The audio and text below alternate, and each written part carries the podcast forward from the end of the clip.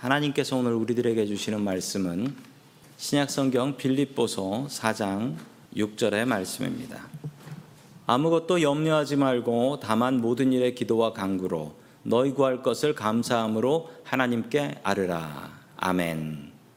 사도 바울은 로마 감옥에 갇혀 있을 때 그는 편지를 썼습니다.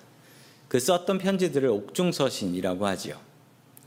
바울은 자기가 염려했던 교회들에게 편지를 보냈고 그 편지 중에 하나가 빌립보서입니다. 그 빌립보서는 기쁨의 서신이라는 별명이 있지요. 감옥에서 바울은 뭐가 그렇게 기뻤을까요? 감옥에서 바울은 뭐가 그렇게 감사했을까요? 오늘은 추수감사절입니다. 한 해 동안 가장 감사했던 일들은 무엇이 있나요? 한 해 동안 감사거리를 다시 한번 생각하시며 주님 앞에 오늘 그 감사 제목을 담아서 드리고 감사의 예배 드릴 수 있는 믿음의 시간들이 될 수 있기를 주의 이름으로 축원합니다. 아멘. 자, 첫 번째 하나님께서 우리들에게 주시는 말씀은 아무것도 염려하지 말라라는 말씀입니다. 아무것도 염려하지 말라. 자, 다시 한번 아까 읽었던 말씀 우리 빌립보서 4장 6절 오늘 여러 번 읽을 텐데요. 같이 암송하실 수 있으면 더 좋겠습니다. 같이 읽습니다. 시작. 아무것도 염려하지 말고 다만 모든 일에 기도와 간구로 너희 구할 것을 감사함으로 하나님께 아뢰라. 아멘. 바울은 아무것도 염려하지 말라라고 당부를 하고 있습니다. 왜냐하면 당시 빌립보 교회는 염려하고 있었거든요. 빌립보 교회는 박해를 당하고 있었고 또한 로마 제국이 이 교회를 박해하고 있었기 때문에 예배드리는 사람들을 붙잡아다 죽이기도 했습니다. 그들에게 바울은 이렇게 명령하고 있습니다. 아무것도 염려하지 말아라. 우리의 마음 속에는 감사보다는 항상 염려하고 걱정이 들어오려고 많이 하지요. 우리의 마음은 감사보다는요, 감사는 억지로 하고 염려는 알아서 하는 왜 우리는 스스로 이렇게 염려를 많이 하며 살고 있을까요? 마태복음 6장 26절에서 우리 답을 찾아가길 소망합니다. 같이 읽습니다. 시작.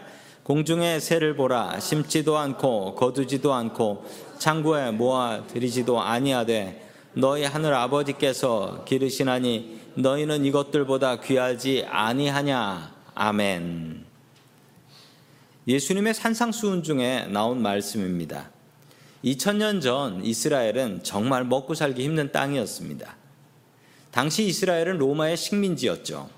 식민지 백성들은 로마에 세금을 바쳐야 했고 로마는 그 세금을 받고 식민지의 안전을 보장해 주었습니다. 하루하루 먹고 살 것을 염려하고 걱정하며 살아야 했습니다. 예수님의 설교 말씀을 듣고 있는 백성들의 마음속에도 그들의 마음속에는 근심과 염려가 가득했습니다. 오늘 집에 뭘 가져가서 가족들을 먹여야 할까? 내일은 어디 가서 일을 해서 가족들을 먹여 살릴 수 있을까? 그들의 마음속에는 염려와 걱정들이 늘 가득했지요. 그때 예수님께서는 공중에 있는 새를 보라라고 명령을 하셨습니다. 그냥 새가 아닙니다. 그냥 새가 아니고 공중에 나는 새, 공중에 있는 새를 바라보라라고 명령하셨던 것이죠. 공중에 나는 새는 그냥 놀고 있는 새가 아닙니다. 공중에 나는 새는 정말 큰 노동을 하고 있는 새지요. 아이들이 자기 삼촌 자랑을 하고 있었습니다. 뭐라고 자랑했냐면 어, 첫, 처음 아이가 이렇게 얘기했어요. 우리 삼촌은 육군 특공대를 나왔는데 산을 평지처럼 하루 종일 뛰어다닐 수 있어 라고 자랑을 했대요. 그러자 다른 아이가 이렇게 또 자랑을 했습니다. 야, 그건 아무것도 아니야. 우리 삼촌은 해군을 나왔는데 하루 종일 물 위에서 수영할 수가 있어. 라고 했는데 그 얘기를 들은 마지막 아이가 이렇게 얘기했습니다. 그건 아무것도 아니야. 우리 삼촌은 공군을 나왔는데 하루 종일 날아다닐 수 있어. 라고 거짓말을 쳤대요. 저도 공군 나왔지만 날아다니는 법은 안 가르쳐 주더라고요. 공중에 나는 새라는 것은, 공중의 새라는 것은 자신의 일에 최선을 다하고 있는 새입니다. 가만히 아무것도 하지 않고 앉아서 놀고 있는 새가 아니라는 것이죠. 성도 여러분, 우리는 없는 것에 불평하지 말고 나에게 주신 것에 최선 다하는 공중의 새같이 살아야 하는 것입니다. 공중의 새가 되십시오. 자신의 일에 최선 다하는 사람이 되십시오. 우리가 최선을 다하고 나면 그 다음엔 주님께 기도할 것밖에 없습니다. 우리가 염려하게 되면 최선을 다할 수 없고 최선을 다하지 않게 되면 우리는 제대로 기도할 수가 없어요. 오늘 말씀에 염려하지 말아야 될 분명한 이유를 설명하고 있습니다. 하늘 아버지께서 기르시나니 하늘 아버지께서 기르시기 때문에 하늘 아버지께서 그 공중의 새를 기르시고 들의 백합화를 기르시기 때문에 우리도 기르시기 때문에 세상의 주인은 하나님이십니다.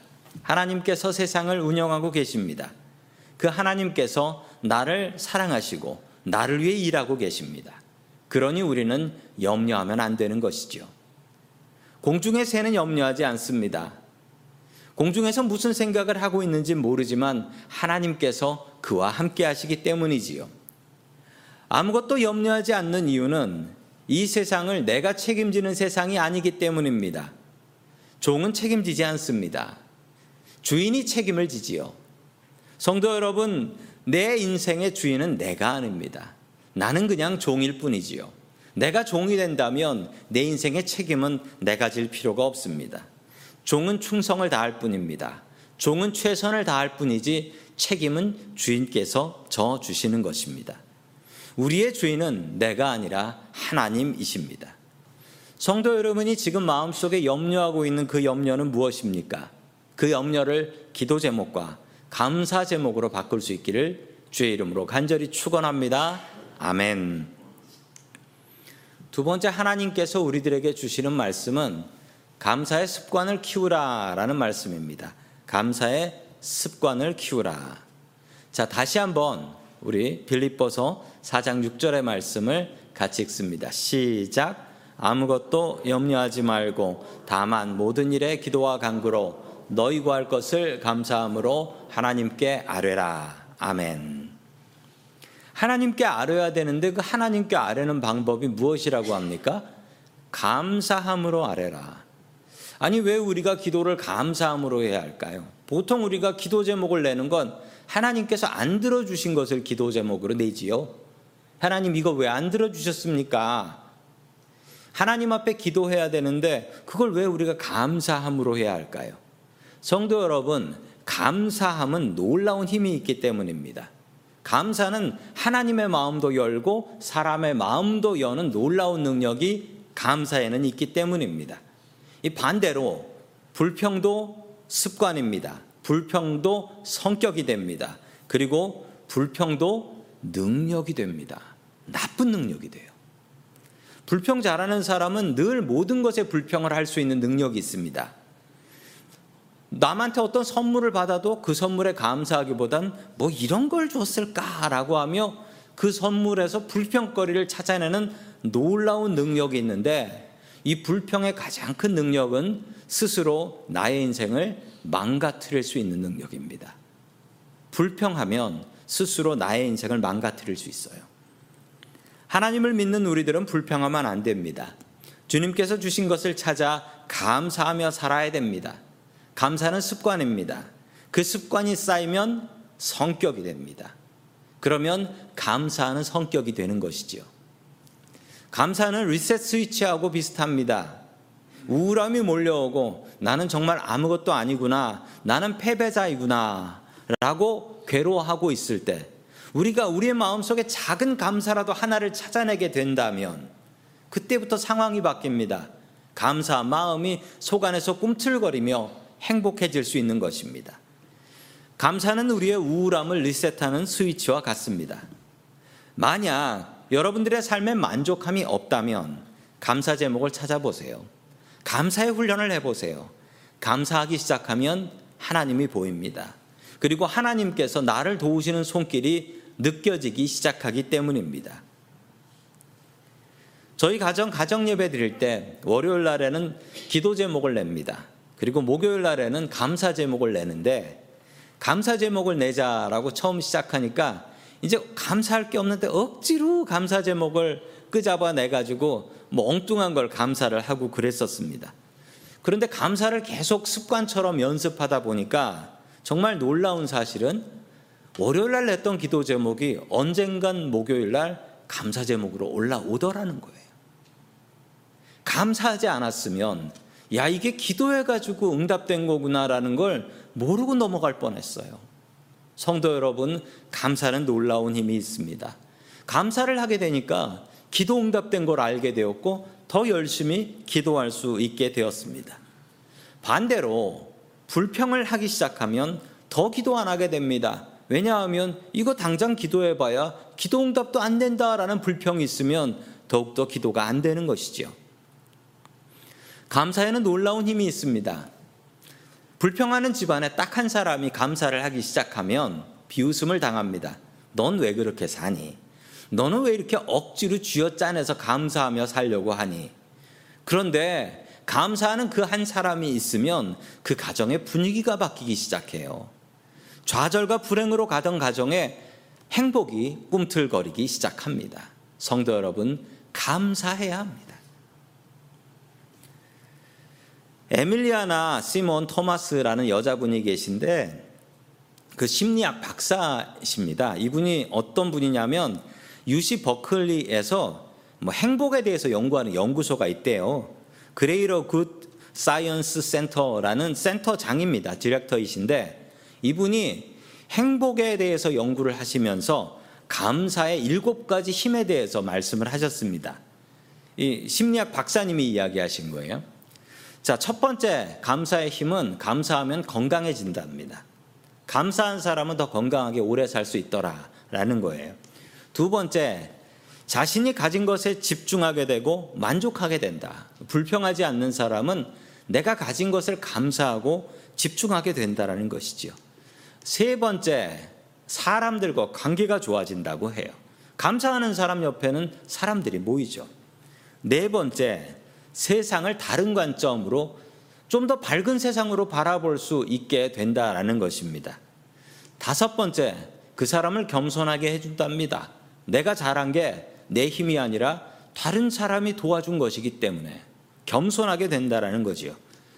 여섯 번째, 자신의 감정을 잘 조절할 수 있게 만들어 준다라고 하고요. 일곱 번째, 최고의 자아로 이끌어 준다라고 이분이 이야기하셨습니다. 요즘 사람들이 불행한 이유가 있답니다. 불행한 이유는 내가 못 살아서 불행한 게 아니래요. 2000년 전 사람들과 비교해 보자면 2000년 전 사람들은 오늘도 밥을 굶지 않으면 행복하다라고 생각했습니다. 내일도 먹을 게 있으면 행복하다라고 생각했지요. 그게 그 사람들의 행복이었습니다. 요즘 세상에 오늘 밥을 굶지 않고 내일 먹을 것을 생각하는 사람은 그렇게 많지 않을 것입니다. 최소한 오늘 점심은 보장돼 있으니까요. 그런데 요즘 사람들이 불행한 이유는 내가 저 사람보다 못 살아서 불행한 거래요. 내가 저 사람보다 못 살아서. 나는 왜 저 사람처럼 살지 못할까? 다른 사람과 비교하며 다른 사람보다 못한 것을 불행해 한다라는 거예요. 인터넷을 보면 사람들이 자랑을 합니다. 내가 이렇게 멋진 호텔에 가서 잤다. 그리고 내가 이렇게 멋진 식당에 가서 밥을 먹었다. 라고 자랑을 하는데 절대 부러워할 거 없습니다. 그분들은 평소에 그렇게 못 사는 분이에요. 그러니까 그런 걸 올리고 자랑을 하죠. 진짜 잘 사는 사람들은 그런 거 자랑하지 않습니다. 성도 여러분, 비교하지 마십시오. 이럴수록 우리는 감사하며 살아야 합니다. 주님께서 주신 감사거리를 억지로라도 찾는 훈련을 하세요. 연습을 하세요. 그러면 감사가 습관이 되고 감사가 성격이 됩니다. 우리 가운데 감사하는 습관, 감사하는 성격이 넘쳐날 수 있기를 주의 이름으로 간절히 축원합니다. 아멘. 마지막 세 번째로 하나님께서 우리들에게 주시는 말씀은 감사하면 평안하다라는 말씀입니다. 감사하면 평안하다. 자, 우리 7절의 말씀 빌립보서 4장 7절 같이 봅니다. 시작. 그리하면 모든 지각에 뛰어난 하나님의 평강이 그리스도 예수 안에서 너희 마음과 생각을 지키시리라. 아멘. 염려하지 않고 감사하면 어떤 결과가 주어질까요? 그의 마음과 생각을 하나님께서 지키신다라는 것입니다. 우리의 마음 속에 주님의 주시는 평강이 넘치게 된다라는 것이지요. 감사하며 사십시오. 그러면 하나님께서 우리의 마음과 생각을 지켜주실 것입니다. 오늘 설교 말씀, 요즘 설교 말씀에 나오는 다윗. 다윗도 감사할 줄 아는 사람이었습니다. 그의 가장 큰 능력 중에 하나는 감사하는 능력이었습니다. 자신의 능력으로 그 자리에 올라온 것 같지만 자신의 능력이 아니라 하나님의 도우심이라고 감사했던 것이죠. 다윗의 힘은 감사였고 감사는 능력이 있습니다. 다윗이 감사했던 내용이 시편 57편 7절에 나와 있습니다. 우리 같이 읽습니다. 시작. 하나님이여 내 마음이 확정되었고 내 마음이 확정되었사오니 내가 노래하고 내가 찬송하리이다. 아멘. 다윗이 마음속에 뭔가를 정했습니다. 그리고 하나님 앞에 노래하고 찬송을 하지요. 다윗한테 뭔가 좋은 일이 생긴 게 분명해 보입니다. 그러니 이렇게 혼자 노래를 하고 찬송을 하고 내 마음이 확정됐습니다. 라고 하겠지요. 자, 8절의 말씀을 계속해서 같이 읽습니다. 시작. 내 영광아 깰지어다. 비파야 수구마 깰지어다. 내가 새벽을 깨우리로다. 아멘. 알고 보니 이게 새벽이었다는 거예요. 남들 자고 있는데 하나님의 은혜가 너무 감사하고 너무 기뻐서 새벽에 혼자 일어나 하나님을 찬양하고 노래하고 있는 것입니다. 그리고 자기 악기를 가져와서 그 악기로 다들 자고 있는데 혼자 나와서 하나님 앞에 감사 찬양을 하고 있는 것이지요. 새벽을 깨운 것입니다. 사람이 너무 좋으면 잠이 잘 안 와요. 너무 좋아서. 아마도 다윗한테 그런 일이 있는 것 같습니다. 너무 좋아서 잠이 안 와서 새벽에 혼자 깨서 하나님께 찬양하고 감사하고 있는 거예요. 자, 그 이유가 도대체 무엇인지 궁금합니다. 그런데 그게 1절에 나와요. 우리 1절 말씀 같이 봅니다. 시작. 다윗의 뒷담시 인도자를 따라 알다셋에 맞춘 노래 다윗이 사울을 피하여 굴에 있던 때에 아멘. 이 시편의 1절 배경의 말씀을 보고 제가 깜짝 놀랐습니다. 이건 다윗이 억울하게 사울왕에게 쫓겨서 아둘람 동굴에 피했을 때의 일입니다. 억울한 누명 쓰고 도무지 이 땅 위에 도망갈 곳이 없어서 굴 속에서 가족들하고 숨어서 생활하고 있었을 때였습니다. 이제 어떻게 살아야 하나? 저 사울왕을 어떻게 피해서 내 가족 구해야 하나? 고민하고 있었을 때였습니다.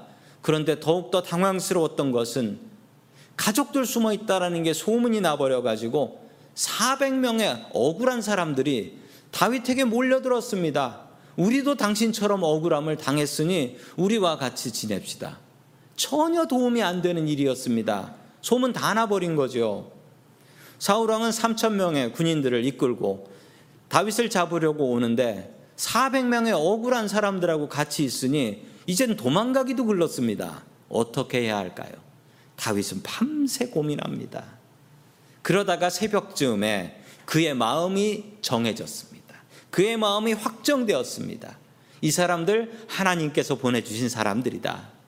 다윗은 이 사람들, 이 억울한 사람들과 함께 정의롭고 공평한 나라 만들기로 그 새벽에 다짐합니다.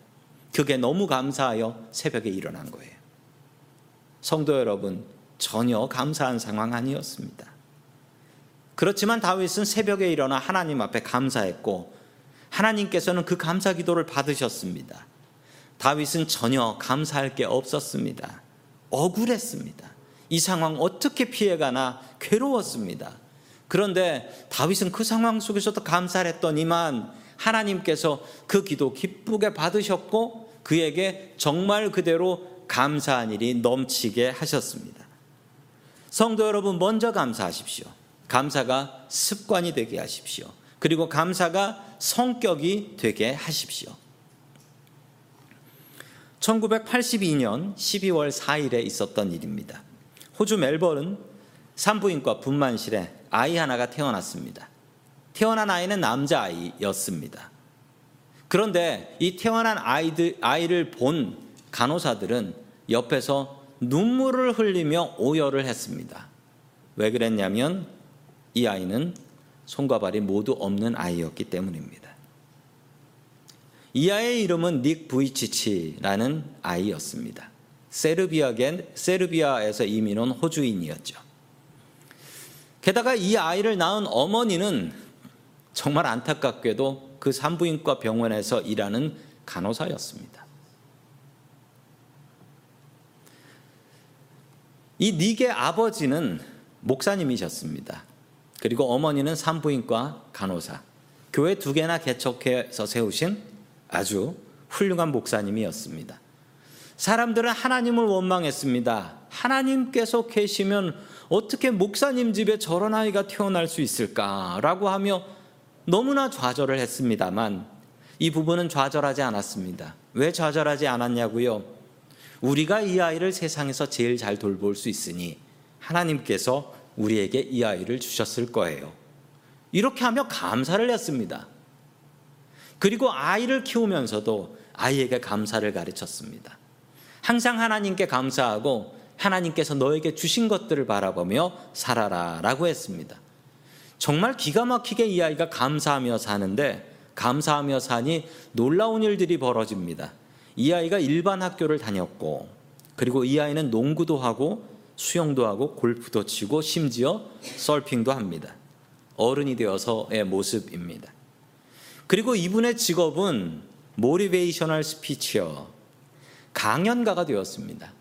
저도 이 강연을 보고 정말 많이 울었어요. 이분이 세상을 변화시키더라고요. 이분이 아이들에게 청소년들에게 가서 이렇게 이야기합니다. 우울증에 시달리고 괴로워하는 이들에게 가서 이렇게 얘기해요.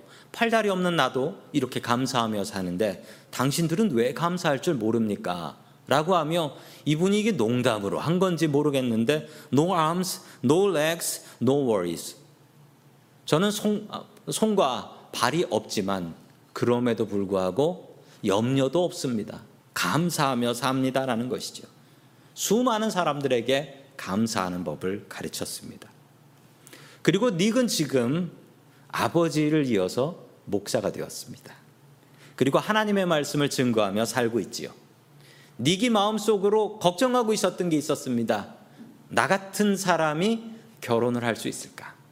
나는 손이 없어서 여자친구의 손을 잡아줄 수 없는데 내가 연애하고 결혼할 수 있을까 라고 염려했는데 어, 그 염려는 저도 했어요. 그런데 염려할 필요 없었습니다. 지금 결혼해서 아이 4명을 낳아서 행복하게 잘 살고 있습니다. 참 감사한 일이지요. 닉의 책인 Life Without Limits라는 책에 이분이 이런 이야기를 하셨어요. 이분이 이렇게 얘기하셨는데요. 주시지 않은 것, 하나님께서 주시지 않은 것을 불평하며 살 수도 있습니다. 그리고 하나님께서 주신 것에 감사하며 살 수도 있습니다. 무엇을 선택하시겠습니까? 감옥에 갇혀 있었던 바울은 자기에게 주신 것을 감사하며 하나님 앞에 감사 편지를 썼습니다. 억울하게 사울왕에게 쫓겨다녔던 다윗은 하나님께서 주신 것을 생각하며 감사를 선택했습니다.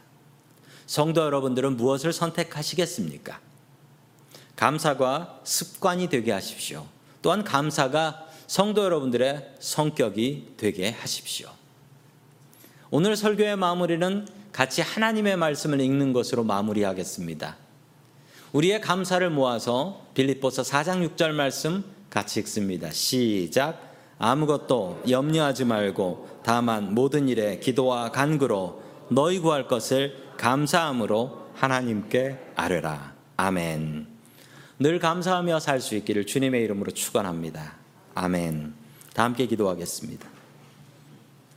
은혜가 풍성하신 하나님 아버지, 우리를 주님의 백성으로 삼아 주시고 오늘 추수감사절 예배를 통하여 주님께 영광 돌리게 하시니 감사드립니다. 주님, 우리들은 염려 속에서 살아갑니다. 불신자들처럼 염려하며 살아갑니다. 하나님을 안 믿는 사람처럼 염려하며 삽니다.